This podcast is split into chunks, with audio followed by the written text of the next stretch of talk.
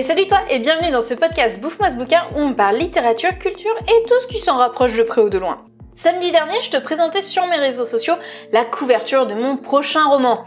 Si t'as raté ça, je t'invite à me suivre sur Insta, Facebook ou Twitter. Qu'est-ce que tu attends? Alors, c'est bien beau de te montrer le résultat final, mais comment j'en suis arrivée là? Bon, alors, ceux qui écoutent ce podcast sur YouTube auront un petit avantage par rapport aux autres. Je vais glisser quelques images de ce qu'aurait pu être la couverture et ils pourront vomir avec moi. Pour les autres, votre petit déjeuner restera bien au chaud dans votre estomac. Mais commençons d'abord par le titre. Pourquoi j'ai choisi J'irai tuer près de chez vous en fait promenons-nous tant que la mort n'y est pas, il m'est venu assez facilement. Enfin, oui et non.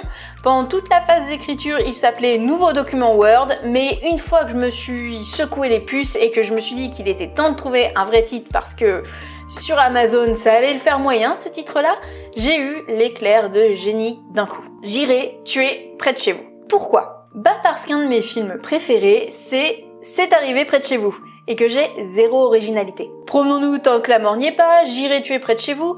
Clairement, ma biographie ressemble bien plus à une parodie qu'autre chose. La première fois que j'ai parlé de ce titre sur les réseaux sociaux, je me suis mangé plusieurs commentaires me disant que c'était une grave erreur parce que tout le monde allait penser à j'irai tuer pour vous. Et que si ça faisait pas référence à ça, bah j'allais manger des critiques. Alors c'est fort possible, et très honnêtement, je n'en doute pas un seul instant. Donc si tu penses que mon roman est une référence à J'irai tuer pour vous, je t'arrête tout de suite. Ce n'est pas le cas. De toute façon, j'ai même pas lu ce roman. Non, c'est bien un clin d'œil à C'est arrivé près de chez vous. En fait, j'ai eu deux réactions. Ceux qui pensaient que ce titre était une grave erreur et ceux qui applaudissaient.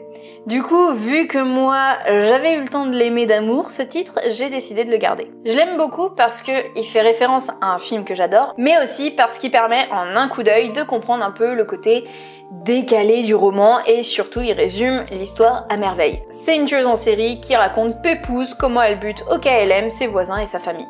Pour la couverture, au début, je voulais mettre l'accent sur le côté meurtre de proximité, tu vois.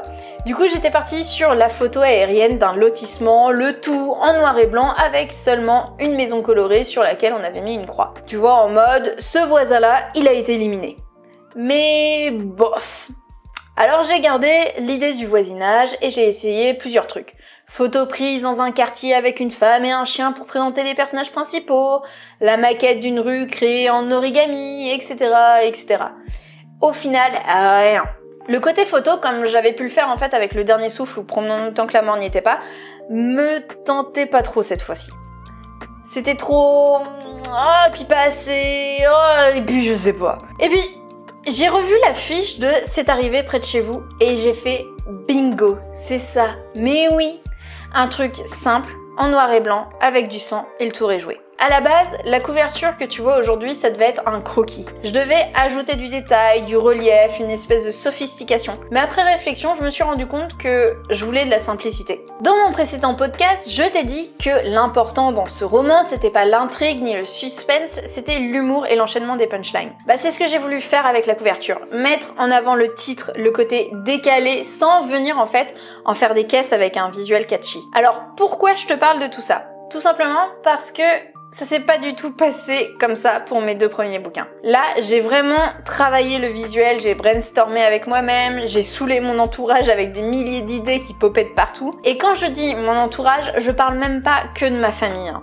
Non, ça aurait été trop simple. J'ai surtout trois autres auteurs que j'ai bien gavés durant toute ma phase de décision.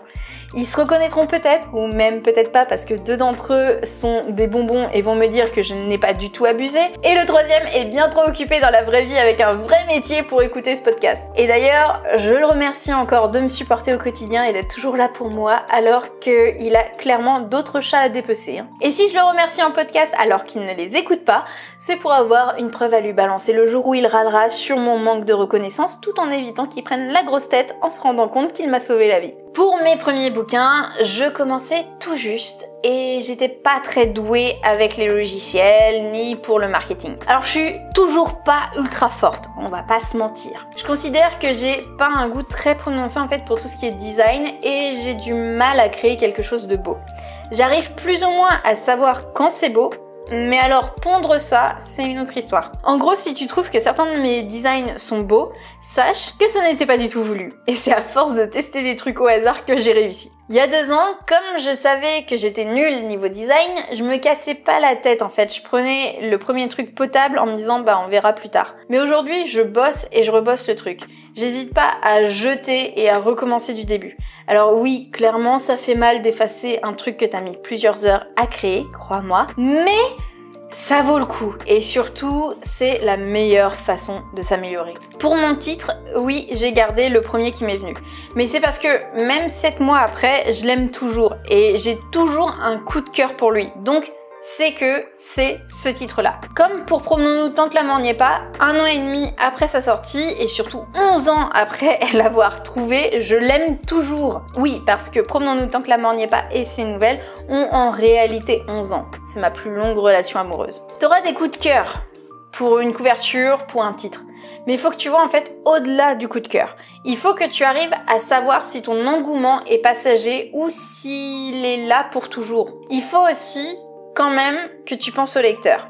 Est-ce que ça va l'attirer? Est-ce qu'il va avoir envie de l'acheter? Est-ce qu'il va avoir envie de l'avoir dans sa bibliothèque? Alors je t'avoue en toute honnêteté que pour J'irai tuer près de chez vous, le lecteur n'était pas vraiment dans mon esprit. J'ai pas pensé au côté bunkable de ma couverture, ni de mon titre, ni encore de mon histoire. J'ai pas essayé de faire ce qui se vendait le plus. J'ai voulu en fait m'offrir J'irai tuer près de chez vous comme un cadeau pour me réconcilier avec l'écriture. J'ai fait le projet qui m'épanouissait le plus comme je le voulais. Et pourquoi ça? Parce que je voulais que ça ne soit que du kiff. C'est plus simple pour moi en fait de défendre un truc qui m'a épanoui qu'un truc que je sais bon sur le plan marketing mais auquel je suis moins attachée. Qu'importe si j'irai tuer près de chez vous, cartonne ou pas, j'ai tellement aimé faire ce projet que je serai jamais déçue du coup. Mais bon, là je pars sur un autre sujet et tiens, c'est même celui de la semaine prochaine, la sortie de mon roman. Comment je me suis organisée, pourquoi à cette date-là, qu'est-ce que j'en attends. Bref, je te parlerai de tout ça la semaine prochaine. Voilà, c'est tout pour aujourd'hui. J'espère que ce podcast t'aura plu euh, et surtout qu'il t'aura permis à toi de te rendre compte que bah oui, pour créer le côté marketing, il y a quelques petites règles euh, auxquelles il faut penser, il y a des choses euh, qu'il faut suivre.